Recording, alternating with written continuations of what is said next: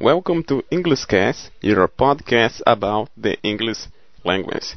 Bem-vindo, pessoal, a mais um episódio do Englishcast. Eu sou Renato Alves, do blog Inglês na Rede, seu host do Englishcast de hoje.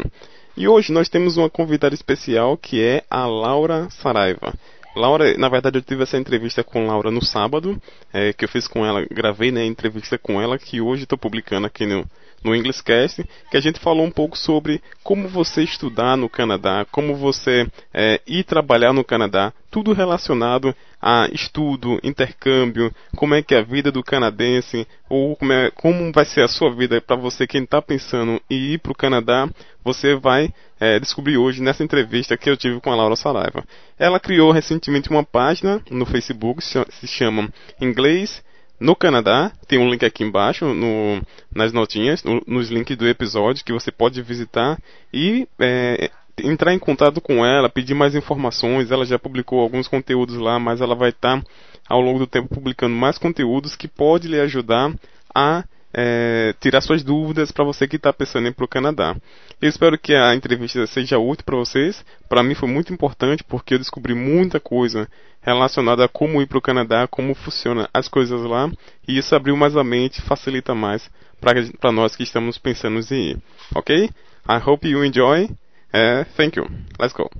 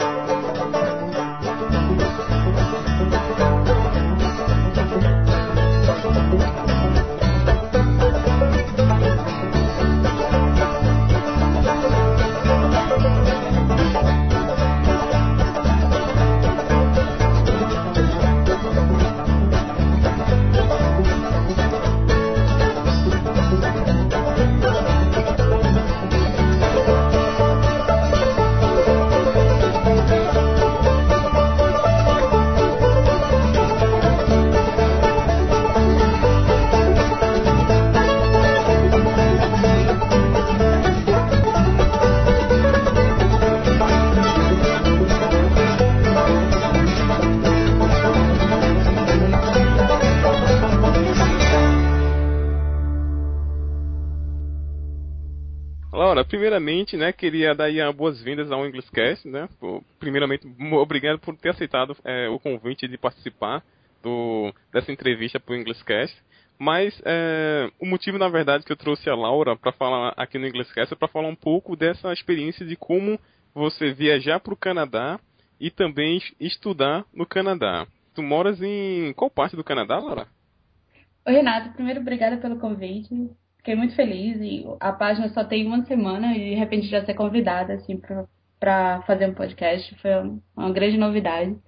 É, eu moro aqui no Canadá há mais de um ano e eu estou na cidade chamada North Bay, que fica ao norte de Toronto, fica mais ou menos três horas e meia norte de Toronto. Certo, é, eu nem falei, né? Na verdade, a Laura, ela tem uma página no Facebook que, na verdade, eu não sei se alguém me indicou, ou, tipo assim, aconselhou que você curtisse, né? Ou se eu encontrei por acaso, não lembro. Que se chama Inglês no Canadá, né? Laura, conta um pouquinho pro pessoal o, o que é, qual foi a intenção de criar essa página, o, o que é que você escreve nela? Então, o que acontecia é que muita gente, é, ou amigos meus amigos, ou amigos da minha família, quando souberam que eu estava aqui, muita gente escrevia e eu pedia para a pessoa que conhecia tirar dúvidas, que muita gente tinha vontade de estudar aqui e não sabia exatamente qual seria o passo a passo, o que seria necessário. E o que acontecia é que toda semana eu tinha que responder um monte de e-mail com basicamente todas as mesmas perguntas. Não que eu me importasse com isso, mas eu pensei que, já que a maioria das pessoas tem as mesmas perguntas, eu poderia fazer uma página, uma página que as pessoas fossem lá para consultar essas perguntas básicas que todo mundo tem e curiosidade sobre morar no Canadá. Então a ideia foi justamente essa. Em vez de eu ficar respondendo pessoa por pessoa, de repente tornar esse documento público e quem quisesse adicionar ou tirar dúvida fosse lá e tivesse a oportunidade que eu não tive, justamente um canal que, tive, que respondesse as perguntas que os brasileiros têm tanto. É, é, é uma página ainda tá, é uma bem recente, né? Tem, falasse agora, eu não sabia que é uma semana, né, que ela tem. Na verdade, eu comecei semana passada e já tive, já tive um, um, excelente resultado. Tirando dúvidas, já, já perguntando, já adicionando. O pessoal tá gostando, né? Até agora, até agora estão. é, é interessante porque, por exemplo, eu, né, tenho um amigo, Gleidson, eu acho que o pessoal que acompanha o blog Inglês na Rede há muito tempo, que ele já participou de uma entrevista lá no, no blog Inglês na Rede, e ele vem sempre conversando comigo desde o início do ano que ele gostaria muito de visitar o Canadá. Na verdade, ele tem intenção de ir para o Canadá, trabalhar no Canadá, e eu sempre tinha vontade de fazer um intercâmbio, mas não para os Estados Unidos e não para o Canadá, porque eu achava assim que esses países eram muito procurados. Então vamos para um lugar diferente que talvez fosse mais fácil, entende? mais barato também, etc. Aí quando eu falei para ele, né, que tinha que ia fazer uma entrevista com você, ele, cara, fez várias perguntas que até depois eu gostaria de falar pra, fazer para você. Claro. É, mas pra gente iniciar, conta pra gente, ou pros, pros ouvintes que tem intenção, como ele, como o Gleidson, que quer ir pro Canadá. Então, o, como, quais os primeiros passos que as pessoas precisam fazer, pesquisar, se informar para poder ir para o Canadá? Pois é, eu na verdade passei alguns meses pesquisando. Eu já tinha tido a oportunidade de passar um tempo fora, eu morei um tempo nos Estados Unidos. Também fui uh, via intercâmbio, que na época era chamado de au pair. E eu também não tinha nenhuma informação na época, então eu tive que pesquisar muito na internet. Tinha que ler informação em inglês, porque em português era muito difícil de encontrar. Laura, então, só, deixa eu te interromper. Para quem não sabe, o que é um, o, esse programa de intercâmbio au pair? O Pair é um programa que existe no mundo inteiro, que você vai para uma casa de família, você recebe uma série de regalias, você mora, você mora gratuita na casa, você tem todas as despesas pagas, passagem de avião, e em troca, como essas famílias normalmente têm crianças, você se dispõe a ficar com as crianças enquanto elas estão fora da escola e os pais estão no trabalho. Seria mais ou menos uma espécie de babá, só que na verdade você é tratado muito mais como alguém da família, como uma irmã mais velha, do que uma babá com todas aquelas obrigações profissionais. Então é um programa muito interessante, principalmente para quem ah, gostaria de ir trabalhando, ou seja, não, não tem de repente uma grana suficiente para pagar escolas, uh, escola de inglês, uh, residência, que pode ser bem caro. Então é um programa muito interessante para quem uh, gostaria de passar um tempo fora, estudar. Eu tive a oportunidade de estudar inglês, eu tive a oportunidade de fazer curso de especialização. Tudo isso enquanto eu estava quando eu, enquanto eu fiz au pair, né? Então, au pair é um programa que tem uh, nos Estados Unidos, tem também no Canadá e tem em várias partes do mundo. No caso, a pessoa não precisa ir já sabendo falar inglês fluentemente. Você pode, com inglês mais ou menos, ir lá fazer o curso e aperfeiçoar, né? Isso. Inclusive porque, por exemplo, nos Estados Unidos é obrigatório que toda au pair eu tô falando feminino, mas há casos de, de homens que vão ser ao pé também. Mas é obrigatório você ter um componente de estudo. Você tem que fazer um curso paralelo enquanto trabalha, é obrigado por lei, para garantir que as pessoas também venham para cá, não, não, não como mão de obra barata, mas como alguém que realmente vem fazer um, um intercâmbio. Isso nos Estados Unidos. Isso nos Estados Unidos. Cada país, na verdade, tem uh, suas próprias regras, né? Os Estados Unidos acho que é o país mais comum uh, para esse programa, mais procurado, mais antigo tem regras muito bem definidas. Existem vários sites que você hoje em dia pode encontrar informação e tem várias empresas brasileiras que também são cadastradas oficialmente para fazer esse programa. Voltando ao Canadá, como eu tinha tido essa experiência, eu tive essa experiência entre 2004 e 2005, eu já tinha aprendido um pouco de como sozinha encontrar esse tipo de informação. Então, assim, o que aconteceu? Primeiro eu fui procurar os sites oficiais do Canadá. Tinha informações sobre visto, embora as informações sejam muito burocráticas, né?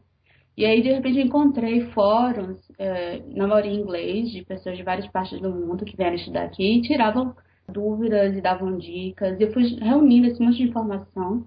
Informação sobre uh, escolas, cursos, cursos de vida, até chegar na decisão que eu tive de estudar no, no college que eu estudo, chama Canadore College, eu vim fazer uma pós-graduação nele e escolher a cidade que eu escolhi, a região, a época de vir. Então, tudo foi é, resultado de uma série de pesquisa. Então, no caso, a sua primeira dica para quem está pensando em ir para o Canadá, no caso, seria procurar essas informações em sites oficiais e também em fóruns de discussões, né? Isso, sites oficiais são muito importantes para você ter uma ideia geral e os fóruns são excelentes para tirar dúvida, porque muitas vezes as informações oficiais são muito generalizadas ou, ou com muita burocracia, você acaba achando que é mais difícil do que realmente é. Então, esses fóruns são ótimos, eles dão dicas, simplificam todo o processo. Você pode, de repente, ter alguém que passou por tudo que você passou e já entrega toda a informação mastigada. O que também é uma das ideias do, do Inglês no Canadá, a página do Facebook, é justamente mastigar um pouco essas informações e ajudar as pessoas de uma maneira mais fácil. É interessante essa parte dessas informações, porque até eu mesmo, quando eu vou, é, quando eu fui pesquisar no site do Canadá, no oficial, eu achei muito assim, um mundo de informações, e você, eu, eu pelo menos fiquei muito perdido, por exemplo, por onde começar, onde é que está exatamente as informações que eu quero. Entende? Foi, foi uma dificuldade que eu tive. Aí no ano passado teve um evento aqui organizado pelo governo do Canadá, aqui no Recife, que era chamado Como Estudar no Canadá. Era uhum. um, uma associação, uma junção do governo do Estados, dos Estados Unidos, não, do Canadá, com o pessoal daqui. E assim, na palestra que ela deu, foi um negócio tão simples, tão fácil. E no site era um negócio tão complicado, tanta informação, que você fica muito perdido. Isso, eles são obrigados a, a, colocar toda a informação oficial, com, com todos os detalhes e leis. Isso meio que assusta. Você acaba achando que você fica achando que não vai conseguir, que vai precisar de uma terceira pessoa para lhe ajudar. E isso é uma das coisas muito importantes que eu gostaria de dizer. Você não precisa de intermediários. Ninguém precisa de intermediário para estudar no Canadá. O que eles vão fazer por você, você pode fazer sozinho rapidamente. O governo canadense, ele tem um, no Brasil, eles têm um escritório chamado VAC, eu não sei se todo mundo conhece, mas é só você procurar na internet, é VAC, e você pode colocar VAC é, São Paulo, Canadá, e vai sair no, no site deles. Esse escritório, ele foi feito justamente para assessorar as pessoas com todo o processo para pedir visto para o Canadá. É um serviço pago, mas é uma taxa barata, não, não é caro, vale a pena. É, eles têm três cidades, é São Paulo, Brasília e Rio. Você pode ir lá, não precisa marcar horário, você vai, é um escritório, ele sempre aberto para as pessoas. Quando eu fui, não, não passei por nenhum tipo de fila, nenhum tipo de constrangimento. É muito tranquilo, é muito diferente da experiência de, por exemplo, pedir visto nos Estados Unidos, é um pouco tenso. Para ele, lá é muito fácil. Eles têm várias informações na internet você faz um checklist de, da papelada que precisa. Se você tiver dúvidas, você pode ligar, você pode mandar e-mail. Inclusive, se você quiser pagar uma taxa extra, eles podem fazer tudo por você. Se você não mora em uma dessas cidades, você pode fazer tudo via correios. Não precisa pessoalmente ir para lá, não precisa fazer pessoalmente entrevista, nada disso. Então, esse serviço é muito interessante, é oficial, é o que o governo indica. Você pode fazer isso diretamente, sem ter que pagar a taxas extras para as pessoas que fazem isso por você. E tem outro problema, muitas vezes quando você terceiriza esse tipo de, de coisa, as pessoas esquecem alguma papelada, atrasam seu processo, porque você não é uma prioridade, né? Agora, quando você faz para você mesmo, você sabe exatamente o que você está fazendo e você é sua própria prioridade. Então, eu sempre recomendo, gaste um pouco mais de tempo pesquisando, mas faça a aplicação você mesmo, sem intermediários.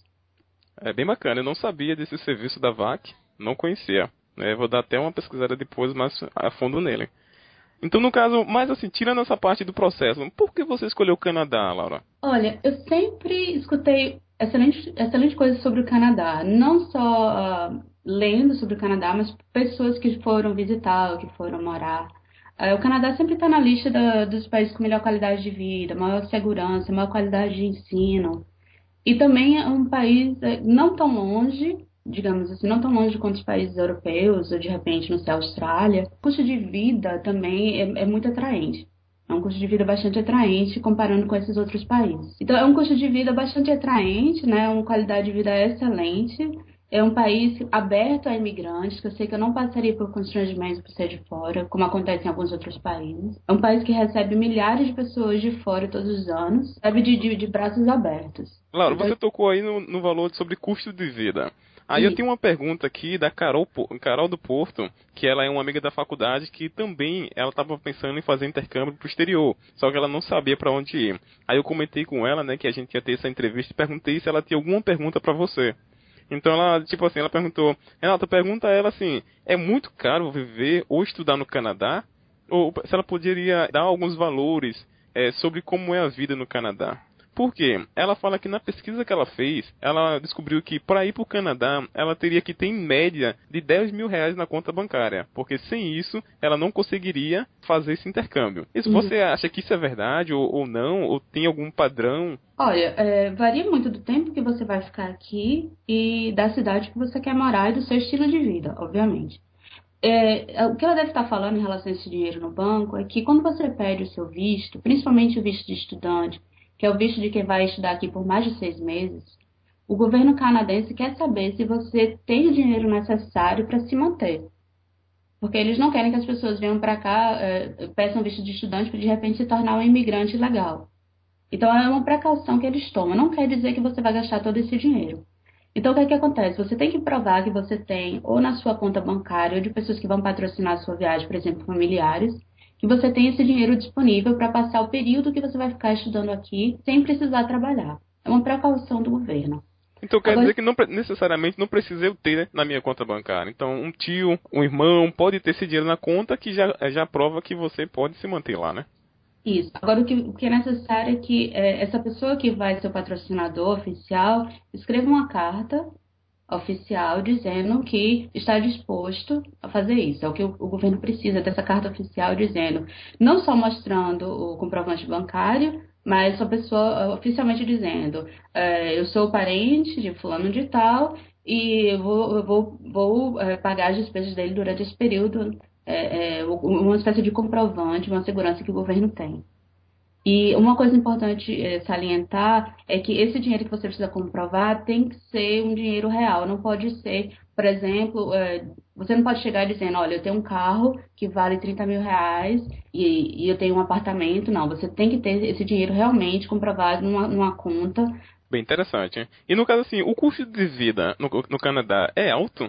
Olha, antes de morar aqui, eu morei um tempo em São Paulo. Morei três anos e meio trabalhando em São Paulo. E eu posso dizer que eu me surpreendi que muitas coisas são mais caras em São Paulo do que aqui. Eu tô morando numa cidade menor, que obviamente tem um custo de vida menor. É, North Bay é uma cidade que tem um custo de vida bem mais acessível do que uma cidade como Vancouver, por exemplo, uma cidade bastante cara. E eu, por exemplo, eu moro num apartamento de um quarto, apartamento novo, tem apenas três anos que foi construído, apartamento confortável, que já vem, por exemplo, com geladeira, com fogão, banheira, que para eles é o comum, né? E o, o, valor do aluguel que eu pago é muito mais barato que o valor que eu pagava num apartamento que tinha 50 anos em São Paulo e não tinha, não, não se comparava com a infraestrutura que eu tenho aqui de maneira nenhuma. Então vamos lá. É, por exemplo, quanto, quanto seria um apartamento numa cidade como você falou que é cara, né? Ontário, né? Vancouver. Vancouver, é, Vancouver é uma, uma das cidades mais caras do Canadá há série de razões por isso. Então, assim, ela na verdade é uma exceção até para os canadenses. Os canadenses consideram que ela é extremamente cara. Então, assim, eu, eu nem vou entrar no, no mérito de Vancouver, porque ela é realmente uma exceção até dentro do Canadá. Mas digamos Toronto, que é uma cidade que a maioria dos brasileiros gostam de estudar.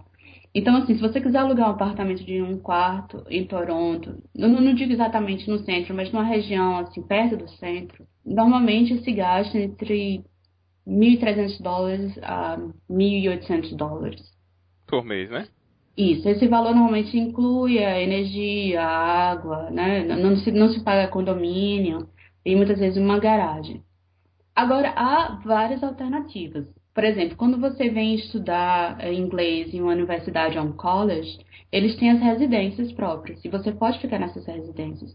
E essas residências têm valores que muitas vezes começam em torno de 500 dólares por mês, então já é bem mais acessível. Tem muitos estudantes também que aluga um quarto numa casa de família ou numa república de estudante, e esses valores também são muito mais acessíveis. Então depende muito do seu, do seu, do seu, seu estilo de vida, né? Se você faz questão de morar no apartamento, só você, com certo luxo, vai ser muito mais caro do que se você estiver disposto a morar na residência é, universitária ou numa casa de família. Mas o que eu digo para a maioria das pessoas é, se você separar mil dólares por mês para suas despesas, você consegue viver confortavelmente na maioria das cidades. Agora vamos é... lá, Laura. É, essas despesas a gente falou mais assim do da hospedagem, né? Mas a questão de supermercado o, ou transporte público, é caro você é. ir pro supermercado aí onde você mora?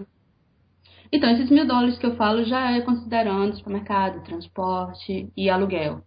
É o que eu digo que, que é uma boa base para as pessoas. Fora o valor da escola, tirando o valor da escola, mil dólares por mês você consegue levar uma vida confortável, consegue sair, se divertir. Dá para fazer isso. É, voltando ao transporte, o transporte daqui, normalmente eles têm uma carteirinha que vale por um mês e você pode pegar todo tipo de transporte público. Pode pegar metrô, pode pegar ônibus, é, algumas cidades têm os bondinhos, você pode pegar. O valor de estudante costuma ser mais barato. Em North Bay, que é o que eu, entendo um pouco mais porque onde eu moro, você está incluso no valor da escola o, o, transporte. Então, quem tem a carteirinha escolar não precisa pagar mais para pegar o transporte público. Isso é muito interessante. Você paga o valor da mensalidade do curso e você ganha, está é, incluso o valor do transporte, assim como o valor do seguro-saúde. Já está incluso também, né? já está incluso também. Eu lembro que tem uma cidade nos Estados Unidos, que é perto da, da Disney, que é uma faculdade, na verdade. Eu não lembro o nome agora, porque eu participei de uma palestra no ano passado, no começo desse ano, desculpa, na, na, na, feira de intercâmbio que teve aqui, que você é a mesma coisa, você paga a mensalidade e você tinha direito, só mostrando a carteira de estudante, em toda a cidade sem pagar nada. É bem interessante isso, era uma coisa até que poderia ser aplicado aqui no Brasil, mas é, estamos aí um pouco distante disso acontecer. É verdade, bastante distante. E uma coisa que vale salientar é que, mesmo talvez um pouco mais caro o serviço de transporte público, é um pouco mais caro se você for comparar o valor de uma passagem uh, de, um, de, digamos, de uma ida com o valor do Brasil, mas em compensação você tem uma qualidade, você tem certeza que aquele ônibus vai passar naquele horário. Você não fica esperando mais do que dois, três minutos. Você pode acompanhar uh, pela internet o, quando vai chegar, o, o, exato horário que você precisa estar no ponto de ônibus e o exato horário que você vai chegar no, no seu destino. Os ônibus são excelentes, por exemplo, tem calefação ou ar-condicionado no verão, não tem empurra-empurra, as pessoas são extremamente educadas. Mesmo se o ônibus estiver cheio, você pode ter certeza que todo mundo vai respeitar a fila, todo mundo vai tranquilo. Pessoas que têm algum tipo de deficiência, tem todo um serviço para eles disponível. Então, assim, é um valor um pouco mais caro, mas o retorno que você tem não se compara. Então quer dizer que o, o transporte dos meus sonhos está no Canadá, né? Olha, até agora as experiências que eu tive foram excelentes. Bem bacana. Muito totalmente diferente do que eu tenho aquela experiência, onde o cheio, entendeu? Pessoas que não respeitam, é totalmente diferente. Realmente, quando se fala em educação, a gente dá para notar que o Canadá realmente está à frente. Mas, Laura, deixa eu te fazer outra pergunta. Essa pergunta agora vem do Gleitson Goss, que é esse meu colega que está pensando em ir para o Canadá. Também eu falei para ele que ia ter uma entrevista com você. Ele pediu para fazer algumas perguntas sobre como você encontrar emprego no Canadá. Mas antes de você responder essa pergunta, eu tenho uma dúvida, por exemplo, é possível você ir só para trabalhar, já que eles não querem assim trazer pessoas de fora, pelo que me parece, né, para trabalhar? Ou você estudar e trabalhar ao mesmo tempo? Como funciona isso no Canadá? Tá, eu vou te responder essa, mas eu, eu, eu, acabei de perceber que eu não respondi em relação à alimentação. Você quer que eu ah, tá. responda? Tá. Não, claro, claro, por favor. É que é... eu vou é. pulando acabei esquecendo. o valor, se você for comparar o quanto você gasta no supermercado aqui e no Brasil, pode ser que seja um pouco mais caro aqui. Principalmente se você consumir muita uh, comida fresca, assim, uh, verduras e, frutas, porque muita coisa é importada. Já que eles têm um inverno muito grande, né, nem tudo consegue é, é, ser produzido aqui. Então, sai um pouco mais caro nesse sentido. Mas, por exemplo, se você for a um restaurante ou, ou um fast food, eu não vi diferença de preço. É muito similar, muito similar mesmo. Então, assim, talvez você gaste um pouco mais caro com coisas do tipo frutas e verduras, mas as outras, uh, as outras coisas são bastante similares. E, e, tem muita variedade, muito embora muita coisa não seja daqui, tem bastante variedade. Dá para encontrar inclusive coisas brasileiras, assim, até tapioca dá para fazer, se alguém estiver curioso. Dá para fazer tapioca, tem frutas, tem, tem manga, tem mamão, tem abacaxi. Então assim, não dá para ficar morrendo tanto de saudade. Você não vai encontrar... restaurante com comida aqui brasileira aí? Tipo assim, específico, como tem muito nos Estados Unidos? Se você for nas cidades grandes, sim. Em Toronto você vai encontrar, em Montreal você vai encontrar. Em Montreal tem uma churrascaria enorme brasileira e faz o maior sucesso. Uh, então tem, tem sim. Inclusive restaurantes de. Como tem muitos imigrantes, tem restaurantes que eu raramente vi no Brasil, por exemplo, comida tailandesa, comida do Vietnã, e são bastante interessantes é, é para a gente conhecer coisas novas. Aqui tem muita opção, inclusive é. opções baratas. Aqui ainda não, não encontrei essa tailandesa nem vietnã. ainda pois, não. Pois é, tem tudo que você imaginar. Como tem gente de todo mundo, também vão ter restaurantes de todo mundo. Então quer dizer que se eu for ir pro Canadá com, sei lá, 150 dólares, eu faço umas compras legais? Faz sim, faz sim. Dá pra passar um mês, eu sozinho. Se você fizer compras no supermercado e cozinhar em casa, com 150 dólares você consegue passar um mês inteiro, sem dúvida. Sem contar item extras que de repente você quer comprar por alguma ocasião especial, 150 dólares eu consigo fazer supermercado mensal tranquilamente, só pra mim tranquilo. Oh, muito bom saber. Realmente o custo não é tão alto assim como eu imaginava. Embora, embora em dólar, né? Que é um pouco mais caro do que o real, mas não é, é tão, não, não é tão caro assim. Claro que cada pessoa tem seu estilo de vida, né? Se todo mundo, por exemplo, sei lá, alguém faz questão de ter um vinho toda noite, esse valor vai muito alto. Mas quem leva uma vida mais simples, é, certamente, tranquilamente, 150 dólares por mês é suficiente. Legal, então. Então, agora voltando para a parte assim, da, da resposta do Gleides. Como eu faço para trabalhar no Canadá? Há diversas opções. Aqui eles têm um, um visto específico de trabalho, que acontece? Se você, brasileiro, manda seu currículo para uma empresa canadense, é aceito e recebe uma proposta escrita de trabalho, você dá entrada no pedido de trabalho. Mas, como eu falei, é necessário que você tenha uma proposta escrita de trabalho. Então, se você quer muito vir para o Canadá trabalhando, minha dica é mande seu currículo para diversas empresas. Muitas vezes eles fazem entrevistas por telefone, então você pode fazer todo esse, esse processo sem vir ao Canadá. Você recebe a sua, a, a, a sua carta, né, a sua proposta de emprego e dá entrada no visto de trabalho. Esse seria o caminho para fazer isso de forma legal que tem, inclusive, então aqui no Canadá não se chama estado, né, se chama província. Então algumas províncias elas estão vivendo um bom econômico, principalmente por causa do petróleo, né?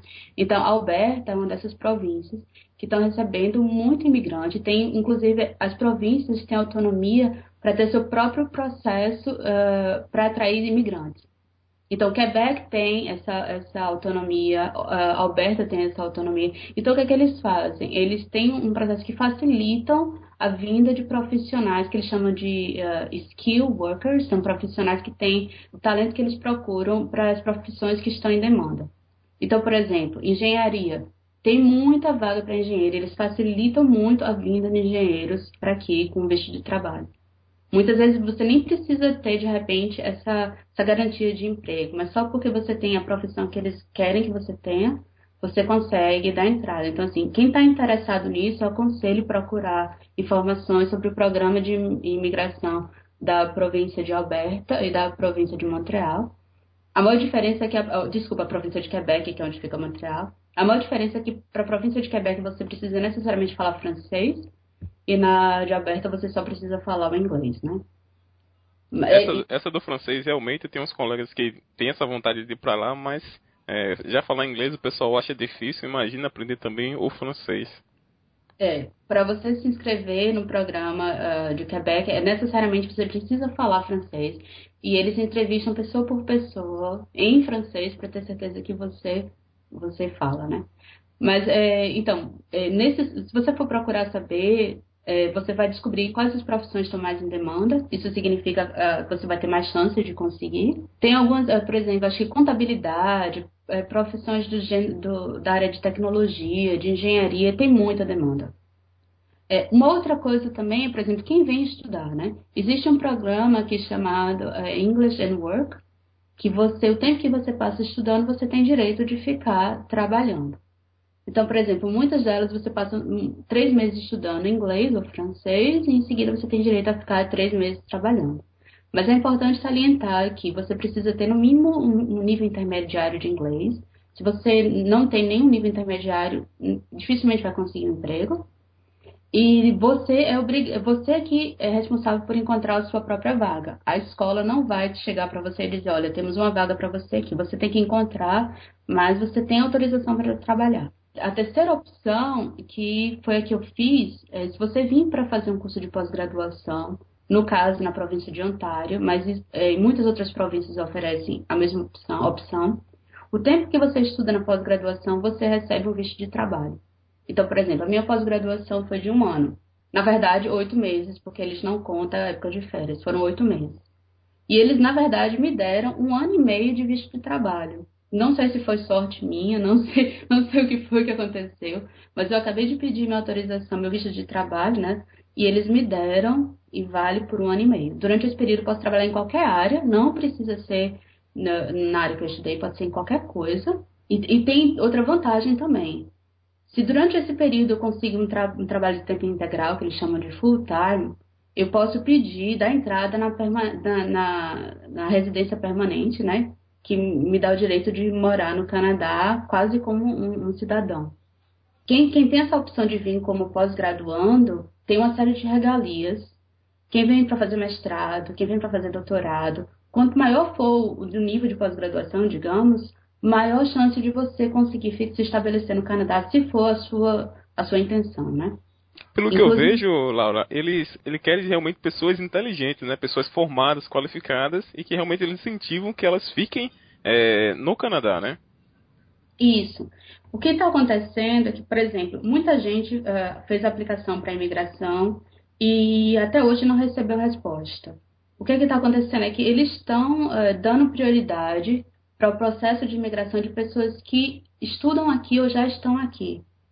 Isso há várias razões, né? Porque eles dão prioridade para quem vem estudar aqui. Primeiro, porque quem vem estudar já passa por um processo uh, que eles chamam de scan, né? Escaneiam o seu passado e eles sabem que são pessoas que, que, que tiveram uh, educação, que, digamos, não tiveram passagem na polícia. Então, ele já tem essa garantia. Quem vem estudar aqui precisa passar. Quem estudar por bastante tempo, não só um curso de inglês de poucos meses, mas quem estudar por mais de seis meses, precisa passar por esse processo. Então, eles sabem que essas pessoas já, for, já foram escaneadas. E outra coisa, quem vem estudar aqui, eles têm a garantia que estudaram num, num, numa universidade ou num college com a qualidade de ensino canadense. E o mais importante, que parece brincadeira, mas é verdade, são pessoas que passaram pelo inverno e que se adaptaram. Porque tem muito imigrante que no primeiro, primeiro inverno vai embora. E eles não têm interesse em perderem tempo, em trazerem imigrantes que no primeiro inverno vai embora. Então, realmente, quem pensa em, em, de repente, fixar residência no Canadá, vir como estudante é uma das, das melhores e mais simples oportunidades para migrarem. Agora, no caso, por exemplo, é, Laura, imagine que eu, Renato, queira trabalhar no Canadá. Aí eu não vou como estudante, não vou nada. Eu gostaria, por exemplo, de conseguir um emprego lá. Eu tenho que uhum. pesquisar as empresas na internet do Canadá, ou existe algum site do governo, ou o governo ajuda de alguma forma eu encontrar empresas para que eu pudesse me aplicar como é, um profissional e quem sabe eles me contratarem. O próprio governo canadense oferece um site de, de, de busca de emprego. Você não precisa ser cidadão canadense para encontrar. Eu posso te passar o link, você pode colocar no blog, eu não, não, não lembro de memória o, endereço completo, mas você pode procurar e você encontra coisas na sua área e você pode submeter o seu, seu, seu currículo. Um detalhe importante é que aqui, quando você se inscreve para um trabalho, você manda dois documentos. Um é o seu currículo e o outro é uma carta de apresentação, que era uma coisa que eu nunca tinha feito no Brasil. É uma carta de uma página que você fala um pouco sobre o seu passado profissional, do porquê daquela vaga lhe interessa e o que é que você tem a oferecer para aquela empresa. Então, é uma coisa que todo mundo faz aqui para todo tipo de emprego, desde os menos qualificados aos mais qualificados, essa carta de apresentação, que eles chamam de cover letter. É, então, é, no você... caso, é a carta de apresentação mais o currículo, não documentação. Você tem que mandar essas duas coisas para as empresas que você está tentando conseguir uma vaga, né? Então, uma vez que você manda isso, eles te oferecem uma vaga, e há vários sites que você pode procurar emprego. Aqui tem um site muito conhecido chamado Monster, monster.ca. Uh, uh, monster uh, tem esse site do Canadá, tem um, site aqui chamado Kijiji, que é muito engraçado, eu não conhecia até vir morar aqui, mas é um site que todo canadense usa. É uma espécie de classificado gratuito e você pode, ele é dividido por, por áreas de interesse. Então, tem, por exemplo, empregos, aluguel de casa, venda de casa, venda de carro, de computador, todo tipo de serviço que você imaginar, esse site oferece. Então, é kijiji.com. Então, nesse site você pode procurar na, na região de seu interesse. É, foi, foi assim que encontrei meu apartamento, por sinal, procurando uhum. nesse site. Você pode procurar emprego também. E você pode, inclusive, colocar o seu currículo nesse site para as empresas também olharem. Então, há várias opções. Então, assim, se você quer vir trabalhar no Brasil, minha dica, primeiro é, encontre emprego antes de você é, vir para cá e antes de você dar entrada no seu visto, porque é a maneira mais simples de se conseguir e mais rápida. Agora, sobre essa parte de emprego, nessa parte de, é, do emprego, a média salarial do, do canadense é boa? É excelente. Excelente. É bem melhor do que no Brasil. Uh, o salário mínimo é algo em torno de. Porque é, no Brasil a gente pensa em salário mensal, né? Aqui eles pensam em salário anual. Mas mensalmente algo em torno de 2 mil dólares. Seria o, a renda mínima das pessoas, né? É interessante que você falou agora, porque a minha experiência nos Estados Unidos, né, que, por exemplo, lá é tudo em pensa em ano, né? Quanto eu ganho por ano.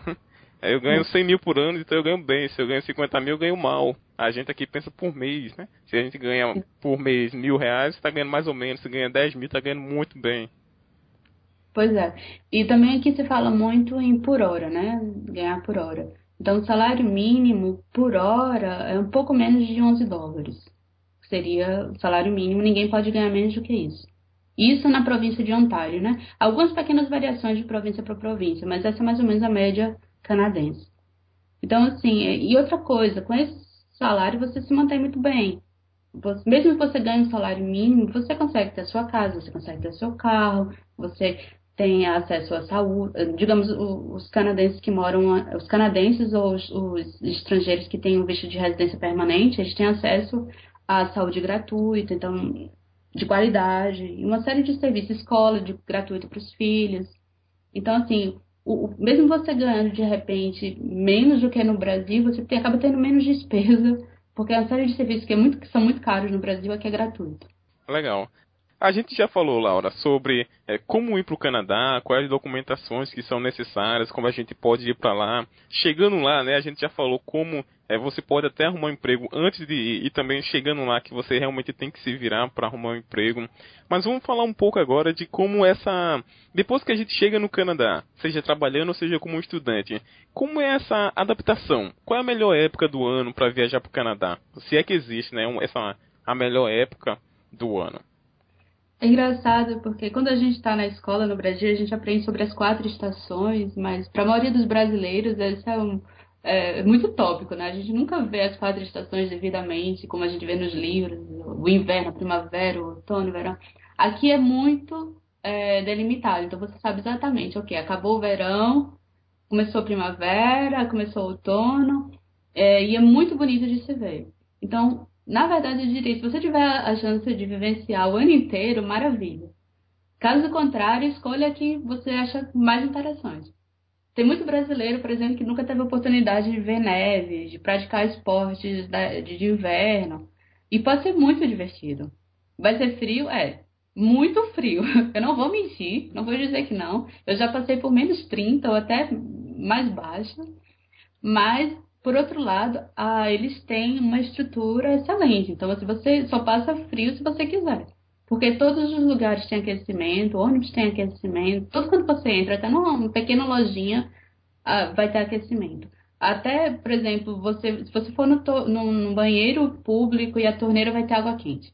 Sério? Sério. Em, em, em, parques, você vê assim, um parque enorme, tem um banheiro lá bem pequenininho, que quase ninguém vai, você vai lá e tem água quente. Poxa, caramba. Pois é, então assim, eles têm uma estrutura muito grande para para conseguir viver no inverno com uma boa qualidade de vida. Então, assim, você vai vir para o inverno, você vai sentir frio se você, por exemplo, ficar do lado de fora sem estar com a roupa adequada. E, e outra coisa, uma dica parece boba, mas é muito importante. Brasileiro vem para cá para passar o inverno aqui, compra um monte de roupa de inverno. Não façam isso.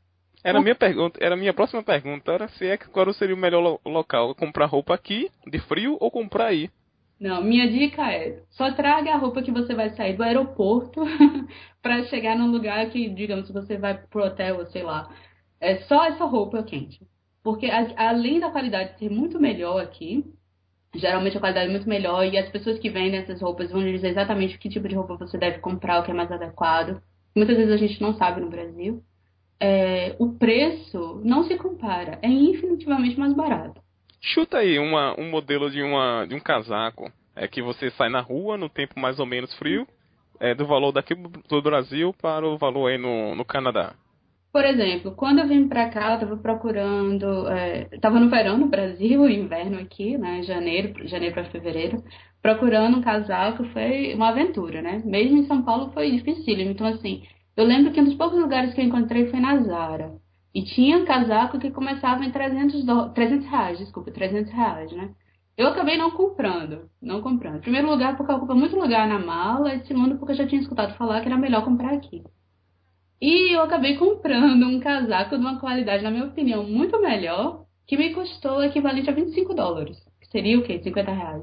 Aí no Canadá? Foi, foi o primeiro casaco que eu comprei, em uma excelente qualidade, uma boa marca, é, e me custou 25 dólares, assim. A bota, por exemplo, uma coisa muito importante é bota de, de, de, de neve, né? Você precisa dessa bota para andar na rua, porque é tudo coberto de neve, é fácil você escorregar, essas botas não deixam você escorregar. E elas, assim, elas aquecem bastante você. Então, eu comprei, uma bota custou 20 dólares, a outra custou 30 dólares. E no Brasil, não tenho dúvida que não seria menos do que 200, 300 reais. Então essa aí é uma super mega dica para quem tá pensando em ir pro Canadá, para quem vai, né, já tá pronto aí para ir pro Canadá, comprar roupa de, de, de frio no Canadá. No Canadá. Por favor. É. E assim, em relação às outras, às outras épocas, por exemplo, quem gosta de festival de música, é, festival de, de arte, esse tipo de coisa, o verão é a melhor época. Porque é justamente quando acontecem essas coisas. Então, Toronto, Montreal, todas as cidades elas vão ter festivais de verão que são muito legais. Quem gosta desse tipo de coisa, o verão é imbatível. Na minha opinião, a época mais bonita é o outono não se compara. É lindo, absolutamente lindo. Todas as árvores ficam com diversas cores. Você vê árvores amarelas, verdes, vermelhas, todas as cores. É, o clima é gostoso porque ainda não está muito frio, mas já não está tão calor. Eu acho a época mais linda de se visitar. Então, assim, quem tem a opção também. Muita gente vê. A, o, o, ano escolar no Canadá começa em setembro, ao contrário do Brasil. Começa em setembro e termina em, em abril. Pra que diferença, né? É, para quem vem fazer universidade, uh, college, e começa nessa época. E muitas vezes os cursos de inglês, para quem vem estudar em universidades e college, não estou falando de escolas que, que, só ensinam inglês, porque elas normalmente têm uh, turmas abertas todas as semanas, né? Mas para quem vem estudar em college e universidade, as aulas normalmente começam em setembro ou em janeiro. Então, quem vem em setembro pega a parte do outono, que é linda, pega o começo do inverno e tem a opção de ver essas duas estações. Então, quem, por exemplo, vem passar quatro meses, três, quatro meses, minha dica é venha em setembro e fique até dezembro, porque você vai ver o melhor desses dois mundos e, e é muito bonito e você vai ter excelentes experiências. Legal. Laura, agora tem uma pergunta aqui da Carol do Porto, que é minha colega, que ela perguntou assim: será que é muito difícil pra gente brasileiro, mas no caso dela, ela falou assim: pra gente que é aqui de Pernambuco, Recife, que é muito quente, é difícil se adaptar, se adaptar ao clima do Canadá, que a gente pode ver que é muito frio? Então, é, eu morei 10 anos em Recife, né? Você vê o que vocês estão falando. É um pouco difícil, mas como eu te falei, tem toda essa estrutura. Eu, assim, em North Bay, que é uma cidade bem mais ao norte, o inverno é mais rigoroso do que uma cidade como Toronto, por exemplo, que já é mais, é já próxima aos Estados Unidos, né? Então é mais rigoroso. Para mim, assim, depois que eu passei quatro, cinco meses de inverno, já começou a ficar, meu Deus, que saudade de uma praia, que saudade do calor. Mas eu vou te contar que quem vem para ficar dois, três meses no inverno, é, é tanta novidade, tem tanta coisa legal para se fazer que o impacto do frio é bem menor bem menor. Então é uma coisa que, na verdade, me surpreendeu, porque eu achei que o inverno ia ser bem pior. E para mim foi bem mais tranquilo, bem mais fácil de me adaptar do que, do que eu imaginava. Então você consegue se virar, né? Você não vai morrer de frio quando chegar aí. Não, não tanto que você, você saiba se vestir. Né? Há várias dicas de como se vestir de uma colega minha brasileira que me explicou todas as camadas que precisam você usar. Quando você aprende isso, você consegue lidar andando. Eu andava na rua com menos 20 graus, sem grandes dramas. Dá para fazer isso. Só por curiosidade, quantas camadas são? Olha, tem uma que eles chamam de underwear, né? Que é a primeira camada, que na verdade é, como, é quase um pijama que você usa, né? É, tem vários materiais que você pode usar. E essa, essa, essa primeira camada, ela faz, ela, ela, ela faz com que o calor do seu corpo se mantenha, você mantenha o calor do corpo, né? Depois dessa, você usa um, um material, uma coisa mais aveludada, uma coisa assim, que é para que é para manter esse calor da primeira camada. E a terceira camada que eles chamam de escudo, que é uma camada que, que não permite que a água ou o vento entre no seu corpo, né? Porque, por exemplo, quando está nevando, quando a neve entra em contato com você, aquilo ali vai, vai virar água, né? Você não quer que isso aconteça porque você vai passar muito frio. E o vento também é o seu maior inimigo, porque o vento às vezes é muito frio. Então, essas três camadas, quando você usa corretamente, é, vai lhe proteger e você vai poder passar mais de uma hora, se quiser, do lado de fora, sem nenhum problema. Bem interessante. Laura, tu estou há quanto tempo já no Canadá? Há 14 meses. 14 meses. Assim, nesse tempo que você já passou no Canadá, qual foi as tuas principais dificuldades em relação assim, ao tempo? Acho que uh, o quanto o inverno, a duração do inverno, né? Por exemplo, aqui em abril ainda tinha neve. Não era o normal. O pessoal daqui disse que normalmente março a neve já está derretendo, mas esse ano foi o inverno foi extra longo, então abril ainda tinha neve. E chega um momento que você já não aguenta mais, que você já tem saudade de, de andar de vestido, de andar de bicicleta, de, dessas coisas que a gente gosta de fazer ao ar livre. E não, não, não consegue porque todo dia está muito frio e aquela coisa. Então, quando você passa muito tempo, é, tem uma hora que é complicado. Dá muita saudade do Brasil, dá muita vontade de ir para um lugar quente. Inclusive, quando chega na época de fevereiro e março, o que mais tem é canadense tirando férias para ir para lugares quentes, para ir para Flórida, para ir para o México. Todo, todo canadense que eu conheci passou pelo menos uma semana fora, porque eu acho que nem eles aguentavam mais. É aí então, onde você, onde entra aquela parte que você falou que é melhor você ir como estudante, porque você vê como é que é o local, porque tem gente que vai e não sabe como é, né? Pensa que é só maravilha, neve, parará. E quando chega, né, tem essa experiência de neve ao tempo todo saudade da praia, de pegar o sol, colocar a sunga, biquíni. Então a maior dificuldade do inverno é o quanto dura, a duração. Depois que você passa cinco meses, quatro meses, né, você é, é difícil. Mas a vantagem é que quando você não aguenta mais, já está começando a primavera e está tudo bem. Legal. Agora vamos mudar agora para outro assunto totalmente diferente de tempo, Laura, que é como estudar no Canadá. Você falou aí que está fazendo pós-graduação, né, no Sim. Canadá. Tá fazendo pós-graduação para qual, qual, qual matéria, qual curso? Então, é, meu curso acabou de terminar faz pouco tempo. É, eu vim para fazer aplicativos mobile, é, vim aprender como fazer aplicativos para iPhone, iPad, Android, esse tipo de coisa, né? Um no curso... caso, você é desenvolvedora? Isso. Mas o engraçado é porque é, antes, é, é, minha formação é publicitária, eu trabalhei muito tempo como publicitária, e tinha essa curiosidade de aprender, uma coisa que sempre me interessou. E encontrei esse curso que eu fiz que é no Canada College, que é onde eu fiz o meu curso, e foi o primeiro do Canadá nessa área. Então eu entrei em contato com eles, eles foram extremamente solícitos, super informal. Eu escrevi dizendo, olha, eu sou publicitária, eu não tenho experiência nessa área, mas eu, eu sou muito interessada nessa área e gostaria de saber se eu poderia me inscrever. E eles foram ótimos, disseram que eu posso me inscrever, é, se eu tivesse todo. Uh, na verdade, o que eu precisava é comprovar que eu tinha uma graduação, né? E que eu, que eu tinha o nível de inglês necessário. Então, eu fiz um curso chamado. Um curso, não, desculpa. Um certificado chamado TOEFL, que muito brasileiro faz para estudar fora. Fiz esse certificado, mandei para eles, mandei meu histórico da universidade. E foi o que foi necessário para conseguir a vaga. Não teve nenhuma grande burocracia, não. Não tive que fazer um teste feito vestibular, nada disso. Então, Até porque eles não têm vestibular, né? Até onde eu sei, eles, o que vale é as suas notas enquanto você estudava no curso anterior, se era ensino médio, faculdade. Exatamente, que eles chamam de GPA, que é justamente o seu coeficiente de notas nessa época. Então, por exemplo, quem vem fazer, quem terminou uh, ensino médio, quer fazer uma graduação aqui, eles justamente vão levar em consideração qual foi a sua média durante o ensino médio. Quem vem fazer uma pós-graduação, eles levam em consideração qual foi sua média durante a sua graduação. Então, isso é ótimo. É ótimo porque é, você não precisa, sei lá, ficar estressado, pensar, pensar no como vai ser a prova e super preocupado.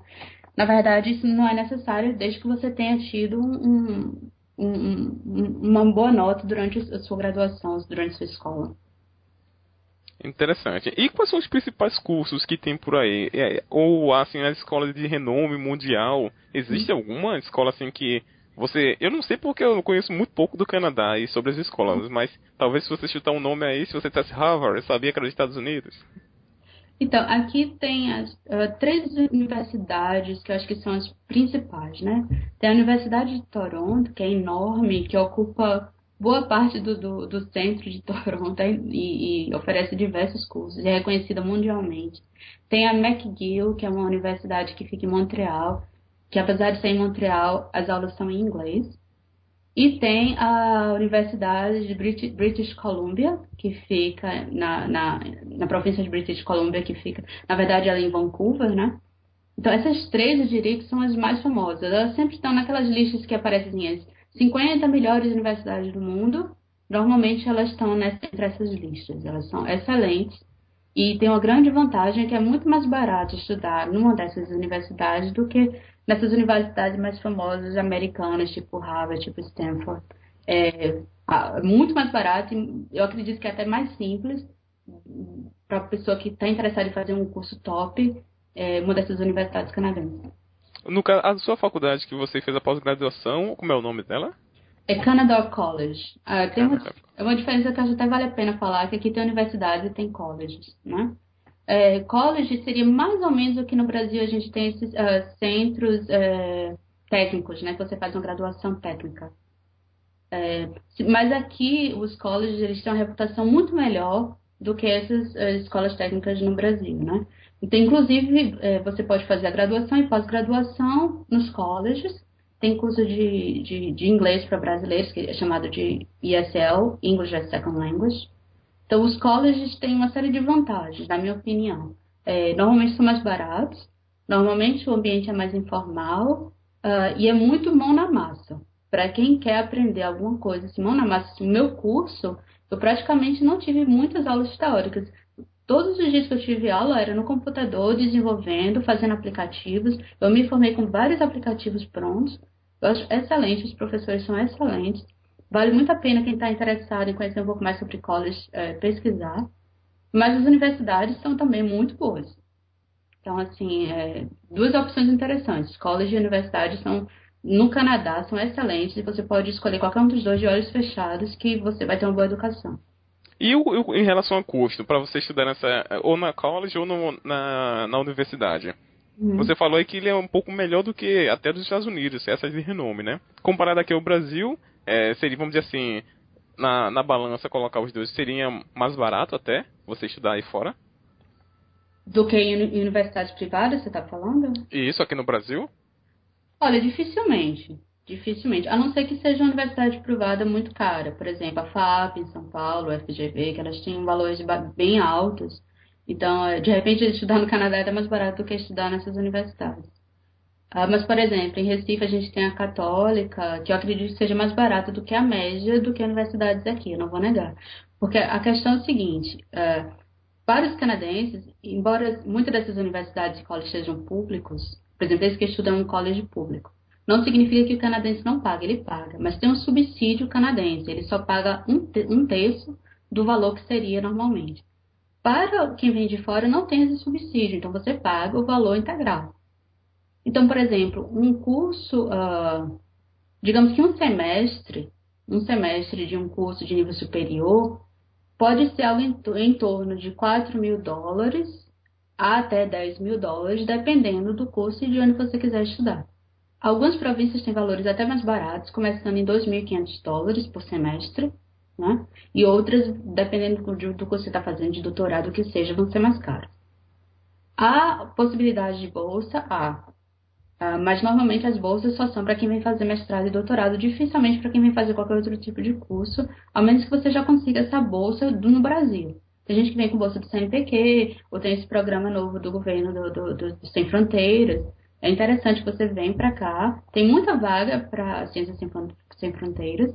Muitas universidades boas do Canadá estão abertas para esse programa no Brasil. É muito interessante para quem tiver essa oportunidade de aproveitar agora.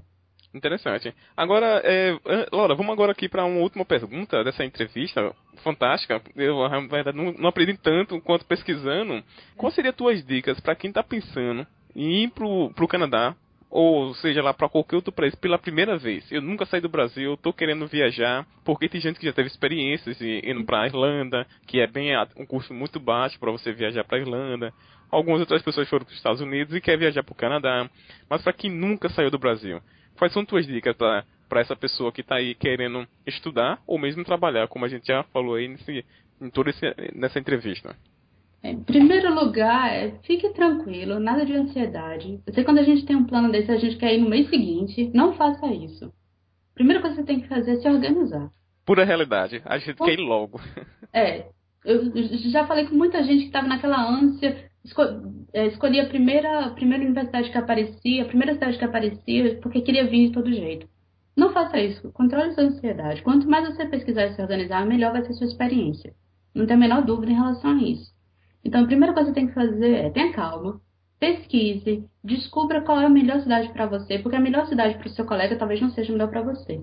Que, o que, que, tipo de experiência você quer ter? Você quer morar numa cidade grande, que você quer, quer ter acesso a muitos shows, a muitos museus, esse tipo de coisa? Escolha uma cidade grande. Você quer ter uma, um, mais contato com a natureza, ver os lagos, fazer caminhadas, esportes, vá para uma cidade um pouco menor. Você também vai ter um custo de vida menor. Então, escolha o que você quer fazer.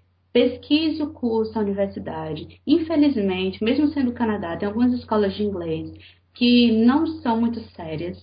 Pesqu... Procure falar com pessoas que vieram estudar aqui antes. Tem esse tipo de informação antes de fazer escolha. E muito importante, se organize economicamente. Não fique achando que você vai conseguir um emprego na primeira semana aqui no Canadá e que você vai ter autorização para fazer isso, porque provavelmente não vai acontecer. Em primeiro lugar, eles são muito sérios. Você precisa ter toda a sua documentação para trabalhar. Você dificilmente vai conseguir um emprego informal.